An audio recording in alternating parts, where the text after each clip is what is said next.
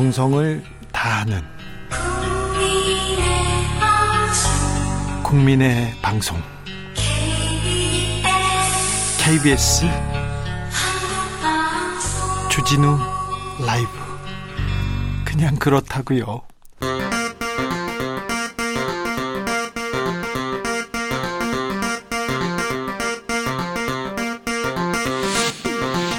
주진우 라이브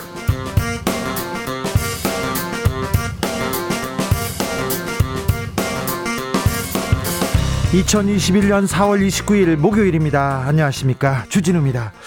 대선의 계절이 다가오고 있습니다. 여야는 대선 승리를 위해 쇄신을 외치면서 전열을 가다듬고 있습니다. 민주당 대표는 사흘 뒤 선출됩니다. 국민의힘 원내대표는 내일 뽑히는데요. 야권, 야권 통합 얘기가 있는데 어디쯤 가고 있을까요? 조호영, 안철수 두 사람이 맘만 먹으면 합당을 선언할 수 있다. 이렇게 얘기했는데요. 그런데 마음을 안 먹습니다. 안민석, 조경태 의원과 그 속내 들여다보겠습니다. 결자 해지의 각오로 꼬인 매듭을 풀겠다. 더불어민주당이 부동산 정책 실패를 인정하고 변화를 약속했습니다. 부동산 특위 본격 가동해서 대책을 내겠다고 했는데요. 민주당 대표의 부동산 정책 어떻게 되는지 당대표 후보 릴레이 인터뷰 우원식 후보의 부동산 정책 직접 들어보겠습니다. BBK의 실소유주는 이명박이다. 2007년 대선 직전이었습니다. 정봉주 의원이 이명박 후보는 주가 조작에 책임을 지고 사퇴해야 된다 이렇게 외쳤습니다. 그리고는요 정봉주 의원이 감옥에 갔습니다. 징역 1년. 훗날 BBK와 MB와의 관계 사실로 밝혀졌습니다. 다스와의 관계 사실로 드러났습니다. 오늘 대법원에서 무죄 판결을 받았는데요. 정봉주 전 의원이 다른 건으로요. 정봉주 전 의원 이명박 사면론 어떻게 생각할까요? 직접 들어보겠습니다. 나비처럼 날아 벌처럼 쏜다. 여기는 주진우 라이브입니다.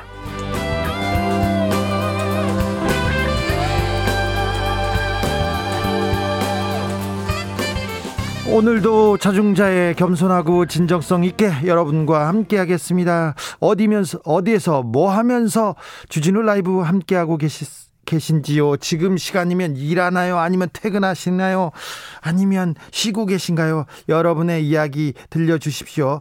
아, 여러분의 이야기에 귀를 기울이는 그런 주진우 라이브 되겠습니다. 오늘도 7시까지는 어디 가지 마시고 여기 딱 붙어서 우리 정을 나누자고요. 자, 샵 9730 짧은 문자는 50원 긴 문자는 100원입니다. 콩으로 보내시면 무료입니다. 그러니까 콩으로도 많이 보내주십시오. 그럼 주진우 라이브 시작하겠습니다.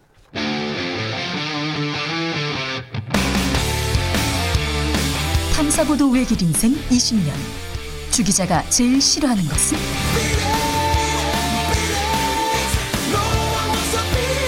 이 세상에서 비리와 부리가 사라지는 그날까지. 오늘도 흔들림 없이 주진우 라이브와 함께.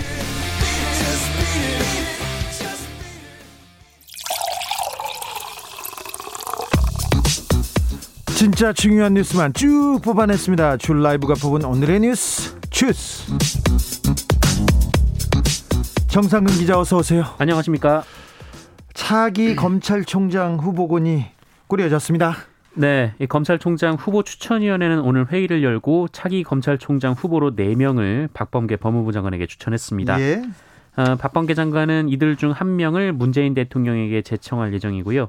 문재인 대통령이 임명하면 어, 국회 인사청문회를 거친 뒤 이 차기 검찰총장이 취임하게 됩니다. 예.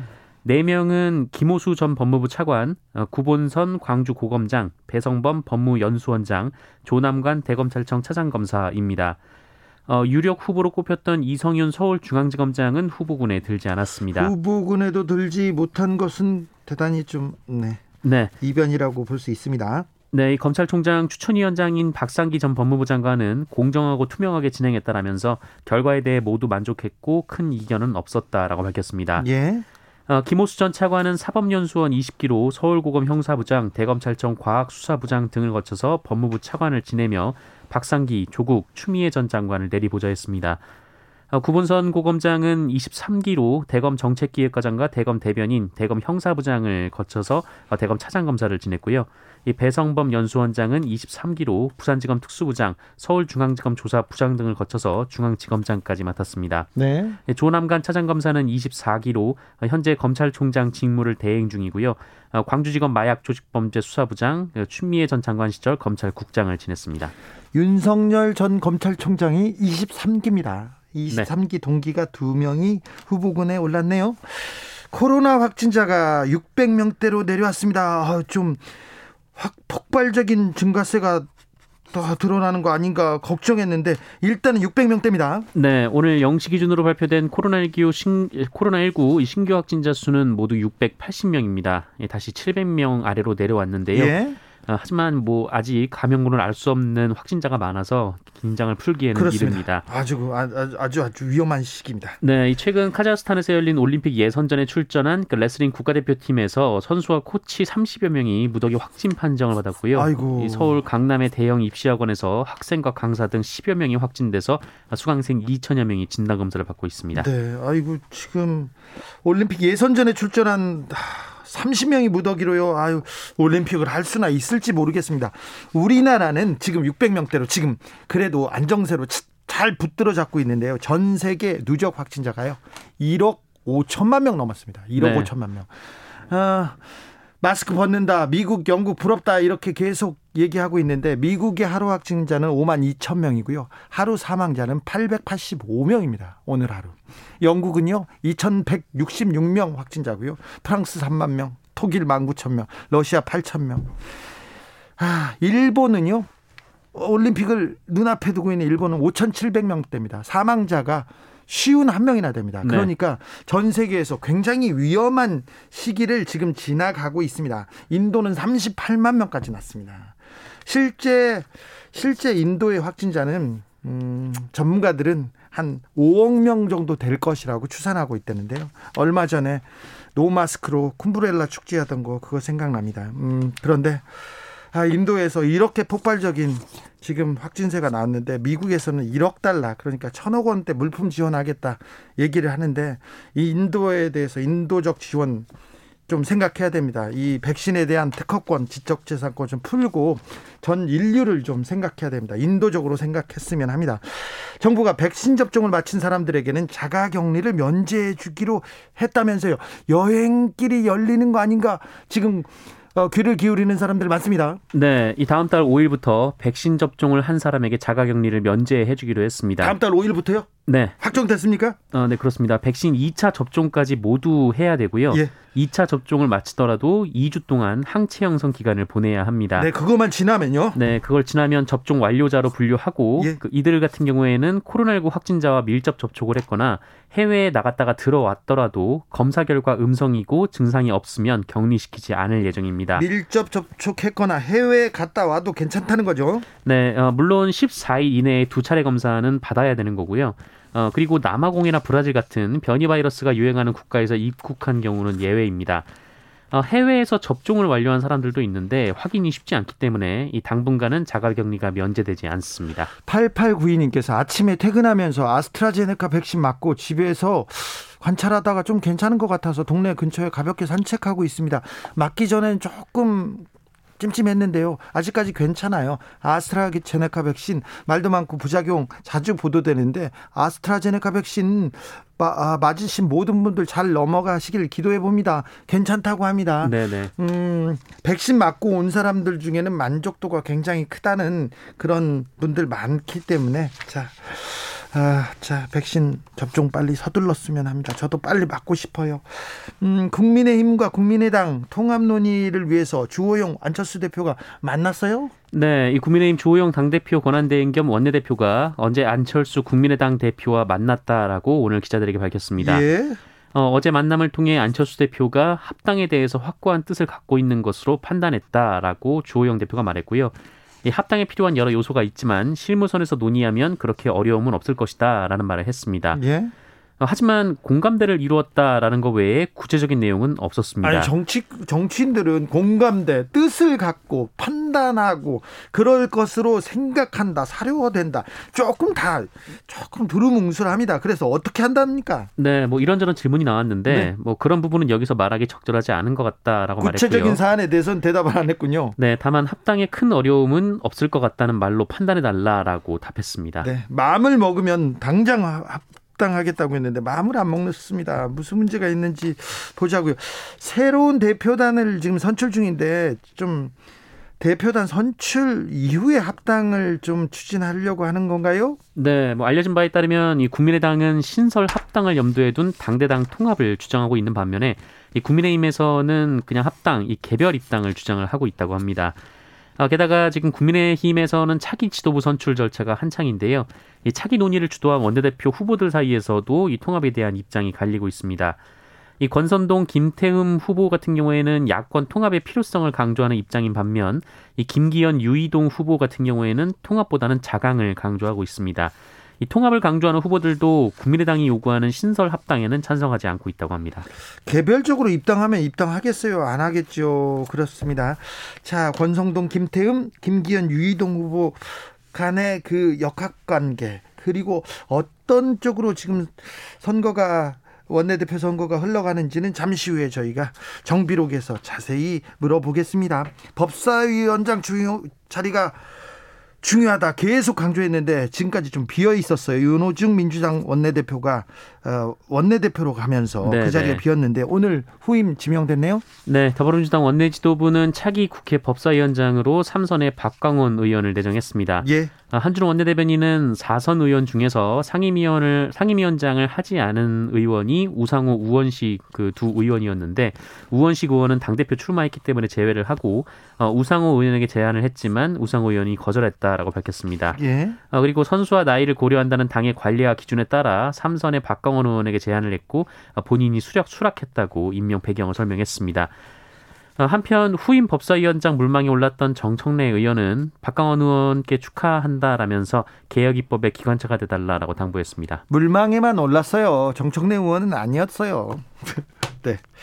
경찰 신분으로 국회의원에 당선됐어요. 황운하 의원이. 그런데 어, 재판까지 갔는데 의원직을 유지하기로 되어 있습니다. 네. 어, 현직 경찰 신분으로 총선에서 당선돼서 당선 무효 소송이 걸린 황운하 더불어민주당 의원이 대법원 판결로 국회의원직을 유지하게 됐습니다. 어, 황운하 의원은 지난해 1월 이 청와대의 2018년 울산시장 선거 개입 의혹 사건 관련해서 불구속 기소된 바 있는데요. 어, 이 때문에 4.15 총선 출마를 위해 경찰청에 사표 수리를 신청했는데 네. 이 비위 관련 수사를 받으면 사표 수리가 허용되지 않는다는 규정에 따라 이것이 받아들여지지 않았습니다. 그렇죠.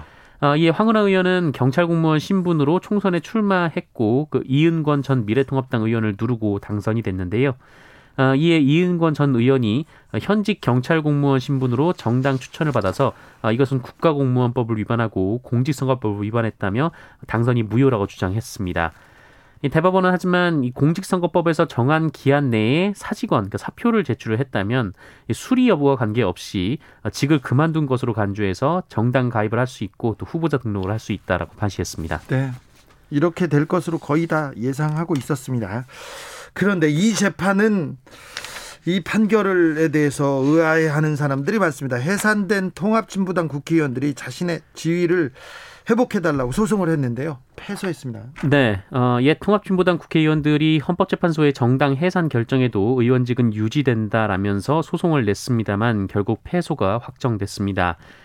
어, 대법원 3부는 오늘 그 옛 통합진보당 소속의 김미희, 김재연, 오병윤, 이상규, 이석기 전 의원이 국가를 상대로 낸 그 국회의원 지위 확인 소송 상고심에서 원고 패소로 확정한 원심을 확정했습니다. 좀 자세히 설명해 주십시오. 네, 재판부는 해상 결정을 받은 정당이 국민의 정치적 의사 형성 과정에 참여하는 것을 배제하기 위해서는 그 정당 소속의 국회의원을 국회에서 배제해야 하는 것은 당연한 논리적 귀결이다라고 판시했습니다. 어, 그런데 이 통합진보당 소속 지방의원은 이 헌법재판소가 의원직 상실을 선고하지 않았고 어, 국회의원과 역할이 다르다는 이유로 정당이 해산돼도 의원직이 유지된다라는 판결을 내렸습니다. 그러니까요. 이게 전, 전례가 있어요. 판례가. 네, 어, 옛 통진당 이현숙 전 전북 도의회 의원의 그 지위 확인 소송 상고심에서 이 원고 승소 판결이 나온 원심을 확정을 한 건데요. 예. 이 대법원은 지방의회 의원은 그 주로 지방자치단체 주민의 복리에 관한 사무를 처리한다는 점에서 어, 국회의원과 역할의 차이가 있다라고 어, 얘기를 했습니다. 이 통합진보당 사건은 이 재판은 사법농단에도 나오잖아요. 어, 그렇습니다. 이 통합진보당 의원들이 제기한 의원직 지위 확인 소송은 과거 법원 행정처의 재판 개입 의혹 사건에도 등장을 하는데요. 예. 이 법원 행정처가 이 사건에 대해서 재판부에 영향력을 행사했다라는 겁니다. 음. 아, 다만 헌법재판소 견제를 위해서 각하 판결이 나오지 않도록 개입을 했다는 건데 네. 어, 1심부터는 각하 판결이 이어지긴 했습니다. 아, 한편 이 혐의로 그 이규진 전 대법원 양형위 상임위원은 1심에서 유죄 판결을 받은 바가 유죄를 있습니다. 유죄를 받았어요. 이 판결에 대해서 아니 지방의회 의원은 되고 국회의원은 안 되고 아 조금 어, 갸우뚱하는 사람들이 좀 있습니다. 나중에 자세하게 좀 살펴볼 기회가 있었으면 합니다. 음. 이재용 삼성전자 부회장에 대한 사면론 계속 아, 네. 계속 쏟아지고 있는데요. 김부겸 총리 후보자가 선을 그었습니다. 네, 김부겸 국무총리 후보자는 이재용 삼성전자 부회자 등 삼성그룹 오너 일가의 문화재 기증 등 이 사회 환원 발표에 대해서 아, 그 귀한 문화재들을 국민의 품으로 돌려준 데 대해서는 높이 평가한다라고 밝혔습니다. 높이 평가한다. 다만 네, 하지만 일각에서 제기하고 있는 이재용 부회장 사면에 대해서는 별개의 사안이다라면서 어, 이재용 부회장의 역할에 대한 국민들의 공감이 있어야 할 것이다라고 말했고요. 네. 어, 그리고 사면권을 갖고 있는 대통령이 여러 가지 요인들도 고려해야 할 것이다라며 어, 기부 하나만 볼 수 없다라고 밝혔습니다. 네. 삼성 내부에서도 이번에 어, 이재용 부회장의 사면 가능성은 거의 없는 것으로 알고 있어요. 알고 있는데 네. 언론에서 네. 계속 지금 사면론을 부추기는 것은 다음 재판 그리고 지금 어, 중요한 재판이 있습니다. 지금 감옥에 간 거 말고요. 어, 불법 승계 의혹 재판이 이제 시작됐고요. 그리고 프로포폴 사건에 기소 검찰이 재판으로 이렇게 넘길 과정에 있거든요. 네. 거기에 조금 좋은 그 여론을 조금 환기해서 좋은 분위기를 끌고 가려는 좀 것으로 보입니다. 아무튼 뭐 기분은 평가하지만 국민 감정하고는 다르죠. 법하고는 다르죠. 기부했다고 봐주고 그래 그런 게 국민 감정인지는 모르겠습니다. 물어봐야죠.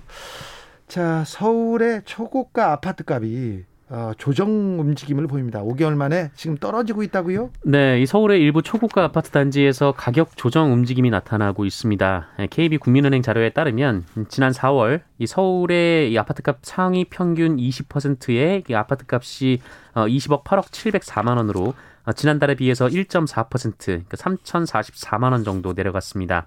20억이 평균이고 한 3천만 원 떨어졌다고 합니다. 네, 어, 다른 아파트 가격은 조금씩 올랐는데요. 네. 평균적으로 가장 비싼 아파트 값만 유일하게 이 평균적으로 내린 것이고요. 어, 이렇게 상위 20% 아파트 값이 내린 것은 지난해 11월 이후 5개월 만에 있는 일입니다. 네.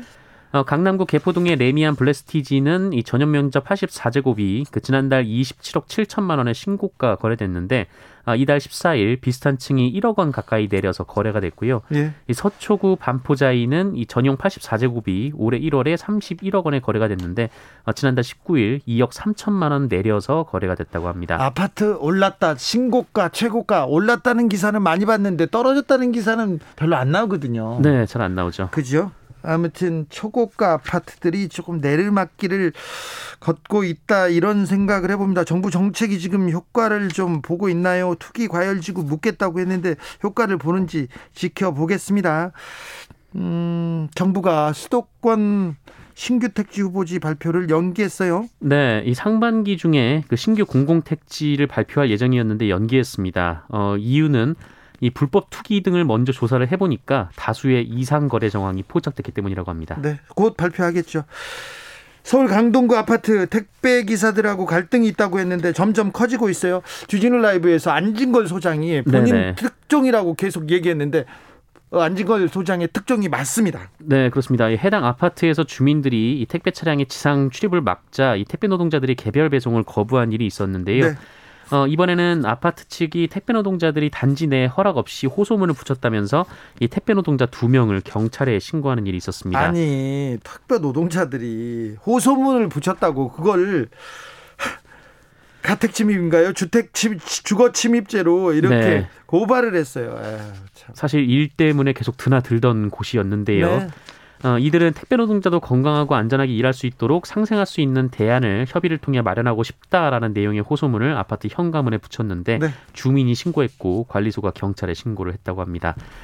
어, 관리소 측에서는 끝까지 처벌을 원한다라는 의사를 밝혀서 이분들이 주거 침입 그리고 광고물 부착 관련된 이 혐의가 적용이 될 것으로 예상이 되고 있습니다. 자, 해도 넘어가는 것 같습니다. 해도 넘어가는 것 같습니다. 자, 이 상황 어떻게 되는지 특종을 한 안진걸 소장하고 다음 주에 짚어보겠습니다.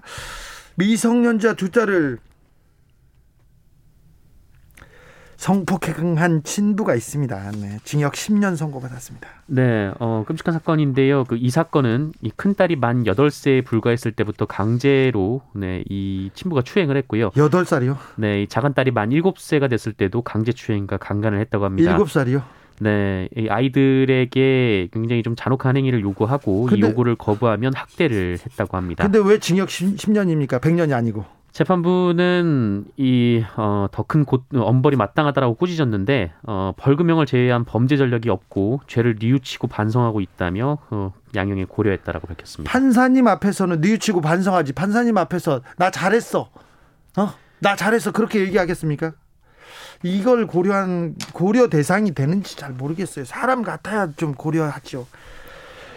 아휴, 네. 주스 정상근 기자 함께했습니다. 고맙습니다. 7925님께서 차에서 듣는 주진우 라이브 제맛인 듯합니다. 정체되는 도로에서 듣다 보면 시간을 길에 버린다는 느낌은 사라집니다. 좋은 방송 주진우 라이브. 아이고 감사합니다. 네. 공부도 하고 세상 흘러가는 것도 함께 좀 배우고 듣고 그러자고요. 4825님께서 진우 형님 어제 사인 요청 드렸는데 흔쾌히 해주시고 사진도 찍어주시고 감사합니다. 아, 제 꿈속에서요. 아, 그렇군요. 네. 어제 만난 사람인 줄 알았는데 아 꿈속에서요. 네, 자 꿈에서 친절했으니 다행이네요. 9909님께서 퇴근하고 불화일체로 지냅니다. 이불과 한 몸으로요. 1학년 담임이라 바쁘게 돌아다녔더니 무릎도 쓰시고 낮 시간에 놓친 뉴스 들어요 했습니다. 불화일체 아 이거 좋네요. 이불과 한 몸. 일단 누우세요 편히. 어, 밥 먹고 눕고 그냥 웬만하면 눕고 어, 좀 쉬세요. 1학년 담임이면 특별히 신경 쓸 일이 많, 많을 것 같은데요. 네, 좀 편히 쉬, 쉬시기를 무릎이 쓰신다네요. 3131님께서는 하루 종일 택시 손님이 없어서 도로에 정차하고 차 속에서 앉아 있습니다. 아, 길게 늘어선 택시를 볼 때마다 좀 마음이 아프고 미안하기도 한데요. 빨리 코로나에 벗어나서 우리 경제가 다시 재가동되고 택시 운전사 님들도 웃으면서 이렇게 열심히 일해, 일하는 그런 시기가 시대가 빨리 빨리 왔으면 좋겠어요. 교통 정보 알려드릴게요. 오수미 씨. 주진우 라이브.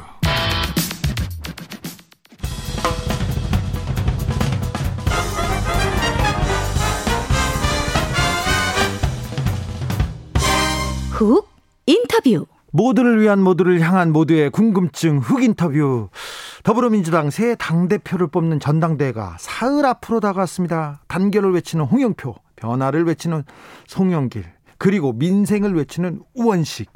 아, 민생을 계속 외치고 있는 우원식 막판 지지를 호소하고 있습니다.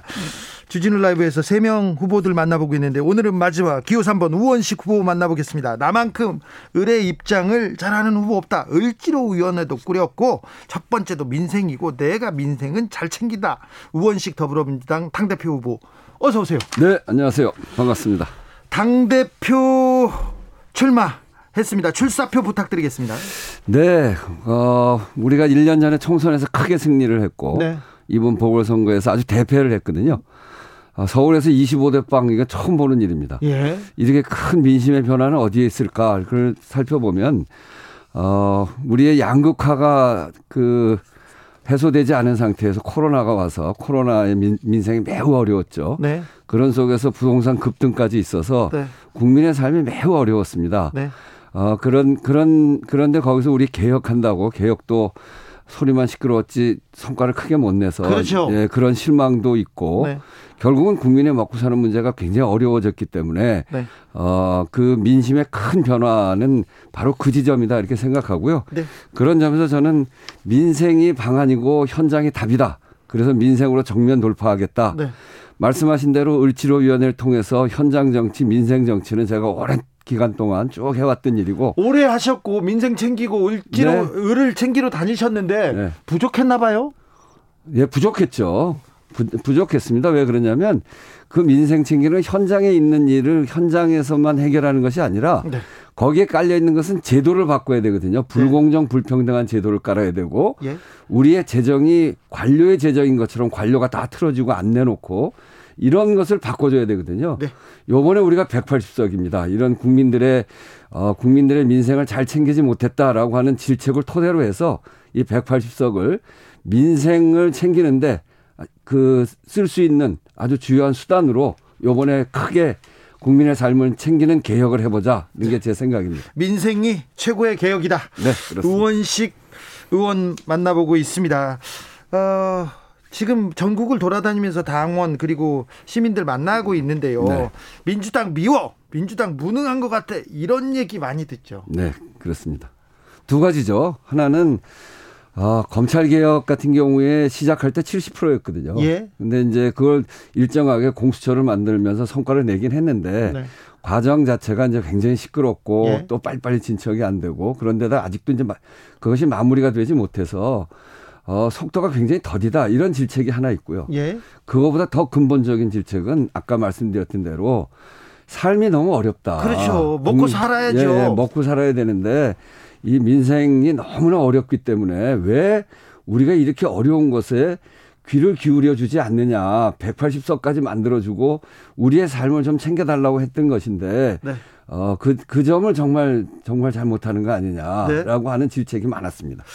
어, 어제 송영길 후보가 네. 여기 와가지고 홍영표 후보나 음. 지금 이렇게 얘기하면 하면 안 되는데. 한번 하세요. 괜찮아요. 우원식 후보는 네. 원내대표를 했고 책임을 져야 되는데 네. 이 민주당이 새 얼굴이 되게 어렵다 이렇게 얘기하더라고요. 한마디 해주세요. 아, 뭐 그분은 5선 안 했나요? 5선 했죠. 네. 그리고 당대표 선거는 세 번씩이나 나오지 않았나요? 다 떨어졌잖아요. 그러니까 그런 점에서 보면 얼굴로 하면 훨씬 사람들한테 더 많이 알려져 있고 네. 많이 본 얼굴이죠. 아, 얼굴을 그래요? 바꾸는 걸로 해서 바꾸자 그러면 네.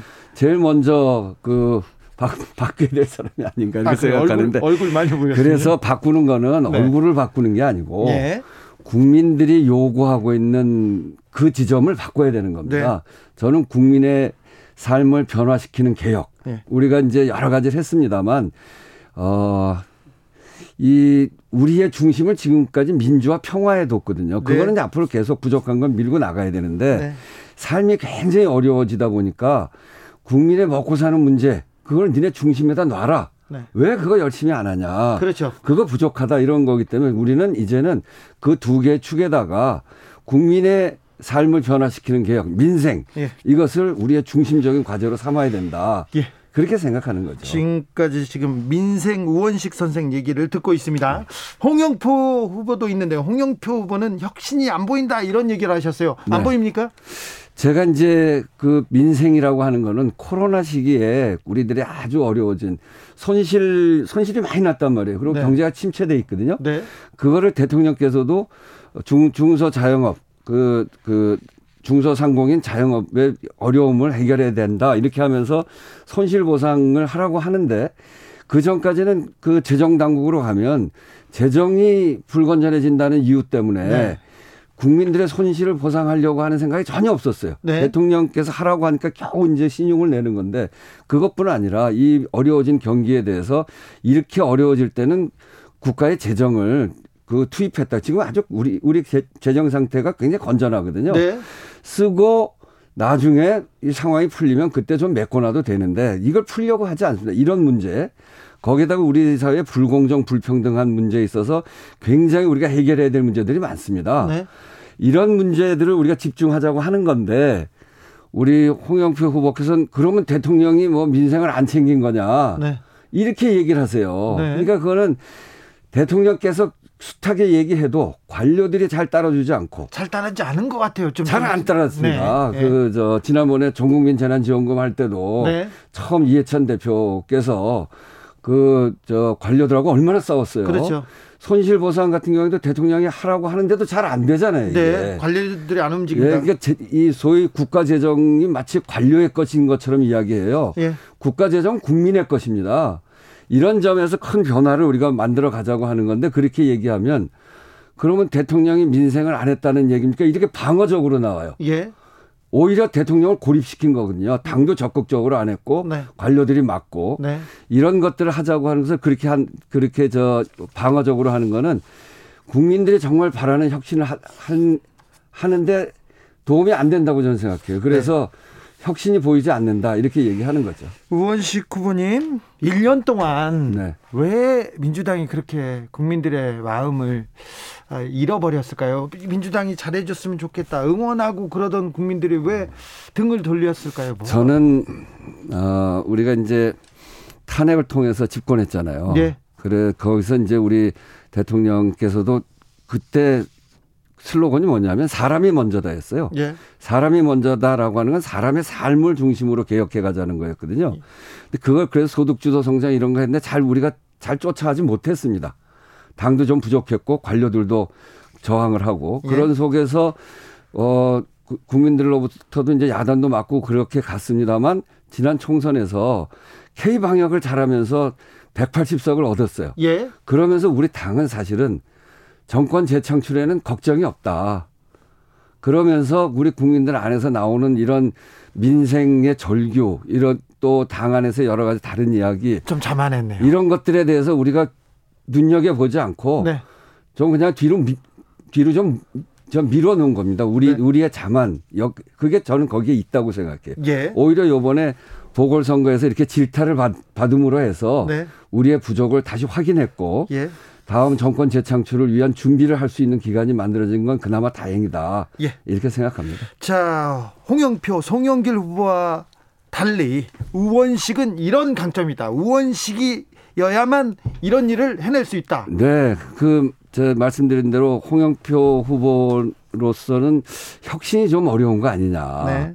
뭐, 문, 이, 지금 우리의 잘못에 대해서 반성적으로 나오면 그러면 대통령이 잘못했다는 얘기가 이렇게 나오기 때문에 그러면 말을 다 막는 게 되거든요. 네. 그래서 혁신하기 어려운 거 아니냐 이런 생각이 들고 송영길 후보는 너무 당하고 다른 얘기를 많이 해요.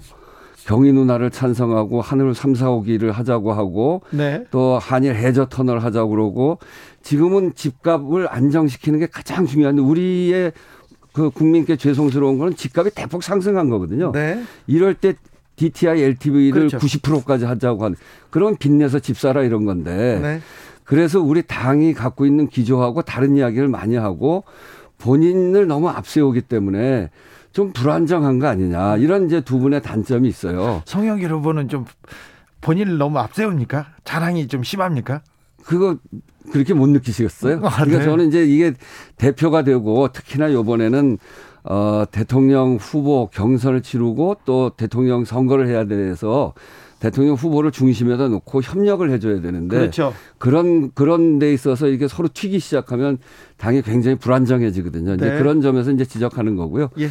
저는 그런 점에서 보면 좀 안정됐다고 볼 수 있죠. 아, 네. 안정. 네, 안정감이 있고 또 하나는 국민들의 가장 지금 필요한 소위 국민의 삶을 변화시키는 국민의 먹고 사는 문제 이런 민생의 문제에 집중해서 할 수 있는 그런 경험과 그리고 그런 그, 어, 그 정책과 이런 거를 충분히 갖고 훈련돼 있는 어, 그런 사람이다. 네. 제가 그게 어, 장점이다 이렇게 생각합니다. 자 안정감 있는 민신 민생 우원식. 자 그러면 자 우원식은 을을 위해서 국민들을 위해서 부동산 어떻게 잡겠다. 부동산은 어, 말씀드린 대로 부동산 값 상승을 막지 못한 게 가장 문제입니다. 네. 그 그래서 지금 이제 이 이사 대책을 하면서 거기에서 나오는 어 그 현장의 소리들이 있습니다. 그 부작용으로 보여지는 네. 어 20대 청년들이 처음 집을 사는데 너무 대출 규제가 심한 거 아니냐 이런 문제 제기들이 있는데 네. 이걸 접근해 갈 때 종부세를 손을 대야 되겠다 절대 반대합니다. 네. 종부세가 지금 그렇게 많지 않고요. 예. 어 10억 기준 시가 10억 정도의 한 40만 원 정도 됩니다. 네. 2000cc 자동차의 1년 자동차세가 50만 원입니다.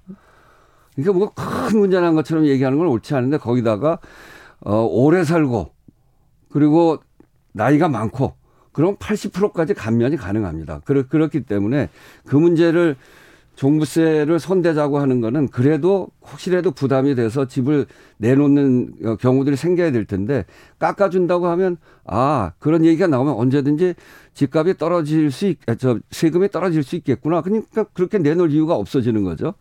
LTV DTI 90%까지 하면 그야말로 빚내서 집 사라 이렇게 되는 거기 때문에 그것도 안 되고 그래서 전 지금 기조를 잘 유지하되 집값을 안정시키기 위해서 주택 임대 사업자들이 갖고 있는 100, 157만 호에 달하는 네. 거기에 굉장히 많은 특혜가 있어요. 네. 종부세 합산을 배제함으로 해서 어 뭐 500채, 700채를 갖고 있어도 종부세를 안 냅니다. 네.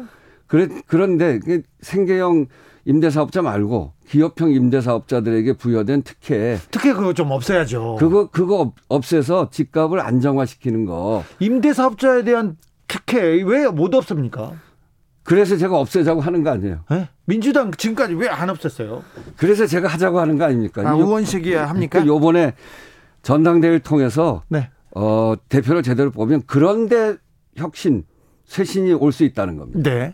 1902님께서 우원식 의원님 찐팬입니다. 힘내세요. 좋아하는 국회의원 딱 세 명 중에 한 명입니다. 얘기했습니다. 아유, 감사합니다. 지금 뭐 알바 같습니다.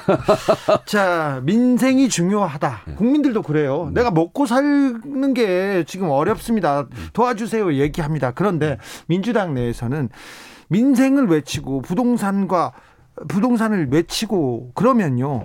야, 개혁은 어떻게 할래? 이렇게 이런 목소리가 또 당내에서 나오는 것 같습니다. 민생과 개혁 이게 따로 놀고 있는 것 같은데. 아 전혀 그렇지 않은데요.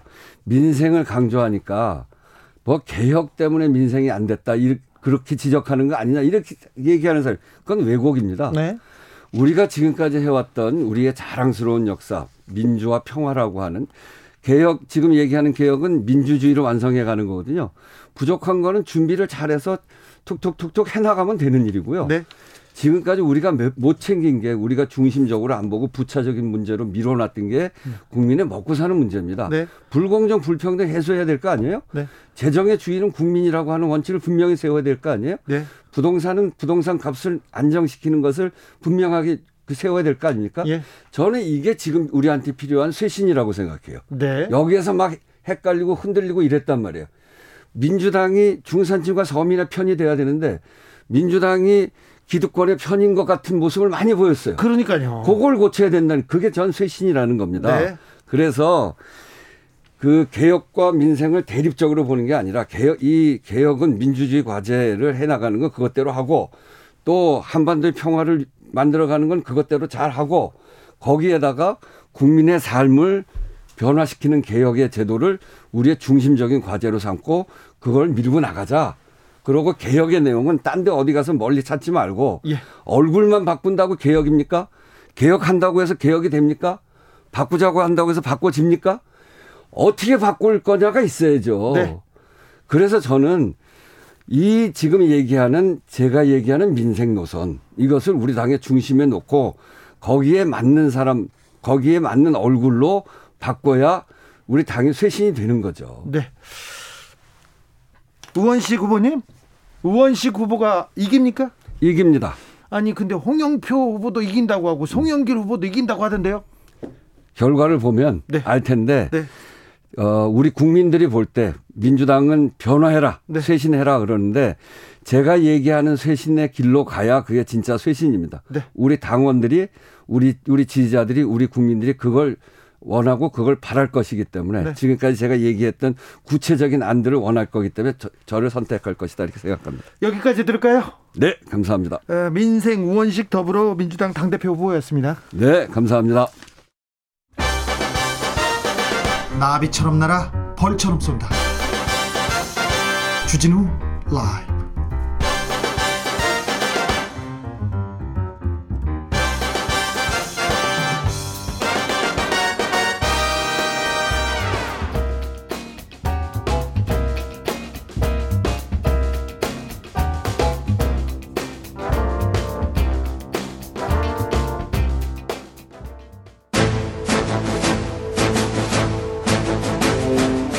때는 2021년 여야의 오선 의원 둘이 훗날 태평성대를 위해 큰 뜻을 도모하였느니라.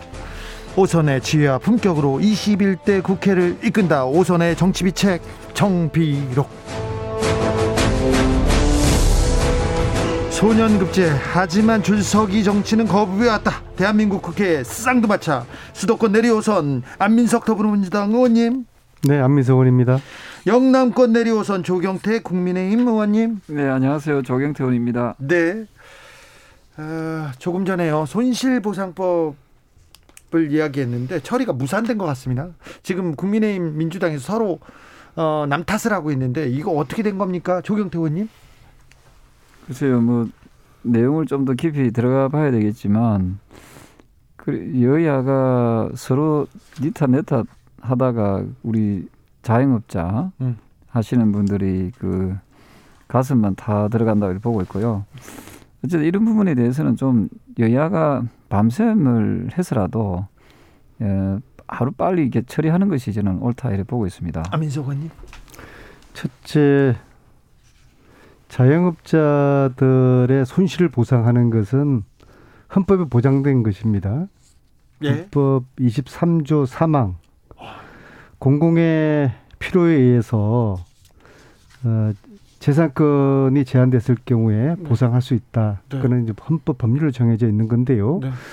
이것을 어, 해줘야 되는 것이죠. 실제로 지난해에 이것이 계획이 돼서 실행이 됐어야 되는 건데 어, 이것이 지금 안 되고 있는 건데요. 네. 그래서 여야가 한 목소리로 이거 하자고 하는 것인데 재정 당국 기재부가 반대를 해서 지금까지 이루어지지 못하고 어, 현재도 사실 그런 상황인데 음 근데 이제 여야가 서로 이제 어, 책임 전가를 하고 있는데요. 이거는 서로 책임 전가를 문제가 아니라 여야가 힘을 모아서 재정 당국을 설득해서 어, 이 법은 통과돼야 된다. 그렇게 보고 있습니다. 헌법 줄줄 외우시는 우리 안민석 의원님 5월에는 통과되겠죠? 쉽지 않을 겁니다. 쉽지 않습니까? 예, 그러나 여야가 힘을 얼마큼 모으느냐 네. 예, 거기 달려 있다 봅니다. 저는 뭐 이게 여당이 지금 그 180석 가까이 가지고 있잖아요. 그 국회를 거의 뭐 장악하다시피 하고 있고 또 여당에서 실질적으로 청와대 눈치만 안 보면은 저는 이거는 뭐 힘으로 눌린다는 그런 의미가 아니라 이거는 얼마든지 설득이 가능하다 이렇게 보고 있고요. 왜 그런가 하면은 이 자영업 자영업을 하시는 분들이 어떤 본인의 실수나 잘못으로 인해서 이게 손실이 발생했다면 당연히 본인이 책임되겠지만은 천재지변 같은 코로나 이 문제는 그 사실은 원래 작년에 그 중국으로부터 코로나 바이러스가 이게 유입될 때 중국인 입국을 막으라고 뭐 저도 그렇게 이야기했습니다만은 77만 명이 그 청와대에다가 홈페이지에다가 그 이 청원을 냈습니다. 그 당시에 정부 청와대는 그 거의 말도 하지 않았고요. 그래서 중국의 어떤 그 바이러스 그 유입으로 인해서 발생한 문제고 잘 아시다시피 대만이나 뉴질랜드 같이 초기부터 중국인 입국을 막았던 나라들은요. 지금 그 저 자영업자들의 피해가 거의 없습니다. 그 이런 부분에 대해서 조금 더 정부가 책임성을 가지고 이 손실배상 어, 보상 문제를 갖다가 풀어 나가야 되지요. 최근에 아시다시피 그 저 비트코인 관련해서 또 그 부총리가 과세를 하겠다는 그런 발언을 하지 않았습니까? 어, 저는 이 정부가 보면은 국민들한테 세금은 세금대로 계속 과세하고 하면서 이러한 국민들이 피해를 입고 있는 부분에 대해서 어, 좀 대단히 소극적인 부분에 대해서는 저는 국민들로부터 저는 비난받아 마땅하다 이렇게 보고 있습니다. 안민석 코로나 아이고 깜짝이야. 네 죄송합니다. 그렇게 또 눈을 그 동그랗게 코로나 19 시대에 네. 여러 가지 여기 맞춤형 법들이 제정, 정해지거나 개정되고 있지 않습니까? 네. 저는 제가 생각할 때는 코로나 시대에 가장 대표적인 코로나 법을 꼽아라고 한다면 첫 번째로 이 손실 보상법 네. 꼽을 것입니다. 왜냐하면 우리가 OECD 국가 37개 국가 중에서 자영업자 비율이 가장 높거든요. 네. 그래서 자영업자들이 힘들다는 이야기는 우리나라 서민 경제가 휘청거린다는 이야기예요. 4850님께서 식당이 문을 닫으면은 거기 종업원들이 해고당하고 네. 일을 쉬게 되고 일, 청년 알바생들이 일을 잃게 되는 겁니다. 그래서 이 자영업을 구제를 하는 것이 코로나 시대에 서민 경제를 살리는 길이었는데 사실은 이것을 어, 지난해 코로나 발생 초기부터 이것이 좀 장기화될 것을 그렇게 예상하지 못했던 것이죠. 근데 늦었지만 만시지탄 예, 늦었지만 지금이라도 예, 헌법 정신에 의해서 예, 자영업자를 보호하는 손실보상법 이것을 통과시켜야 되고, 되고요. 조경태 의원님 말씀하셨는데 이건 여야의 문제가 아닙니다. 예, 그래서 함께 힘을 모아서 이것을 빨리 통과시키는 것이 서민 경제를 살리는 코로나 시대의 국회 중요한 임무라고 생각합니다. 4850님께서 자영업자로서 화가 날 화가 나요. 죽을 지경입니다. 얘기합니다. 아까 우원식 어, 민주당 대표 후보가 다녀가셨는데 민주당 당 대표 선거하고 있어요. 어떻게 흘러가고 있습니까? 조경태 의원님 어떻게 보세요? 저는 민주당이 아니기 때문에 아, 그래도 밖에서 또 자세히 볼 수도 있잖아요. 그래서 지금 3파전이 벌어지고 있는 거 아닙니까? 네.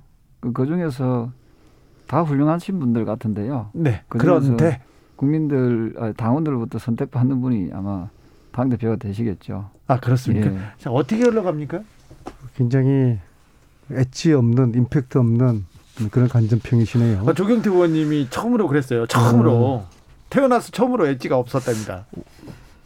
이게 국민들에게 감동을 주지 못했고 따라서 흥행되지 못하는 전대 이런 전대가 유례가 잘 없었을 것입니다. 물론 예, 코로나로 어, 당원들이 모여서 과거처럼 으쌰으쌰 할 수가 없는 탓도 있겠지만요. 네.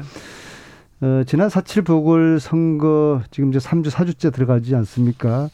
4주째 동안에 에, 저희 민주당의 변화와 쇄신을 기대했던 국민들의 그 눈높이에 이 전당대회가 부응을 하지 못하는 것 같아요. 예, 그러니까 맞아요. 당연히 이제 관심이 없는 것이죠. 네. 뭔가 사실은 국민의힘의 어, 초선 의원님, 김웅 의원님, 예, 김웅 네. 의원이요. 그런 분과 같은 새롭고 신선하고 아주 어 국민들이 볼 때 어 저건 뭐야라는 그런 흥행 요소가 있어야지 다이나믹한 전대가 될 텐데 이제 세 분 다 이제 기존에 거의 이제 20년 이상씩 기존에 이제 정치를 하셨던 분이기 때문에 국민들 눈에는 신선해 보이지 않는 그런 측면이 있는 것이 그것이 결국에는 쇄신하라고 그랬는데 왜 사람을 못 바꾸지? 아, 이 재미없어. 이제 그런 지금 측면으로 가고 있는데요. 결과는 어, 2강 1중일 거라고 저는 보는데요. 아, 1강 2중이 아니라 2강 1중입니까? 2강 1중이고요. 네. 근데 이름을 거론하는 것은 네. 이게 공정하지 못한 방송으로 또 주기자가 에, 비난을 받고 이 프로가 또 징계받을 수가 있겠죠. 아니 저는 괜찮아요. 안민석 의원을 비난하면 되지. 저를 비난하진 않을 건데요. 그냥 넘어가죠. 그러면. 네, 네. 그렇죠. 아니 근데 이제 그 이제 그 이강도 네. 초박 박빙이 저는 될 거라고 봅니다. 예. 초박빙의 이강과 다수 좀 처지는 어, 일중 그렇게 보고 있습니다. 네, 다음 주에는 더 자세히 분석해 보겠습니다. 1457님께서 존경하는 조, 조경태 의원님, 요즘 안민석 의원님이 모든 걸 내려놓으신 것 같습니다. 약간 좀 용서도 좀 해줍시다. 보니까 많이 뉘우치고 있는 것 같기도 해요. 안민석 의원님은 그죠? 국민의힘 원내대표는 내일 선출됩니다. 어떻게 보세요, 안민석 의원님? 음. 이거는 누구? 지금까지 네. 국민의힘 원내대표도 국민들에게 별 관심을 못 끄는 것 같아요. 네? 당대표 선거는 어떻게 될지 모르겠는데요. 어, 누가 될지는 모르겠으나 그래도 거기는 음, 뭔가 어, 새로운 변화에 대한 그런 이제 기대를 아마 국민의힘 당원들도 이제 하지 않겠습니까? 아, 국민의힘의 이제 그 이제 당원들의 당심이 네. 당심이 과연 어, 내일 의원들의 에, 표심에서 읽혀질 수 있느냐 그것이 저는 좀 궁금한데요. 아니 좀 구체적으로 제가 볼 때는 네. 에, 결국엔 도로 도로 국 도로 한국당 도로 국민의힘으로 아. 갈것 같습니다. 아, 네. 예, 거기도 어려워요. 조경태 의원님. 그 저는 어, 어떤 분이 선택되든가 이 원내 대표 선거잖아요. 네. 원내 대표 선거에 뭐 관심을 많이 가진다 하는 것은 뭐 조금 뭐 과거 역대 원내 대표 선거 역시도 뭐 그러진 않았던 것 같고요. 어쨌든 원내 대표는 옛날로 치고 원내 총무입니다. 원내 예. 총무. 예. 그 원내 일을 잘 볼 수 있는 사람. 의원들 중에 반장. 그렇습니다. 그 그걸 뭐 그렇게 뭐 저는 정치적으로 의미를 부여하지는 않습니다. 그래요. 다만 이제 이번에 원내 대표가 누가 되더라도 네. 좀더 합리적이고 좀 더 개혁적이고 네. 그리고 그 서로가 좀 상생할 수 있는 그런 좀 어, 노련한 그 원내 대표가 이번에 저 뽑혀서 네. 그 여야 좀 협상을 좀 잘하고 또 나아가서 앞서 말씀 주셨던 그 손실보상법이라든지 네. 또그 이해충, 이해, 이해충돌법 이런 네. 거 정말 국민들이 그 하라고 하는 그런 법에 대해서는 꼭 어, 좀 실천하는 그런 원내대표가 나왔으면 좋겠습니다. 앞으로 조경태 의원님의 호를 네. 다만 조경태로 그렇게 하도록 하겠습니다. 자, 조경태 수영 그리고 안민보국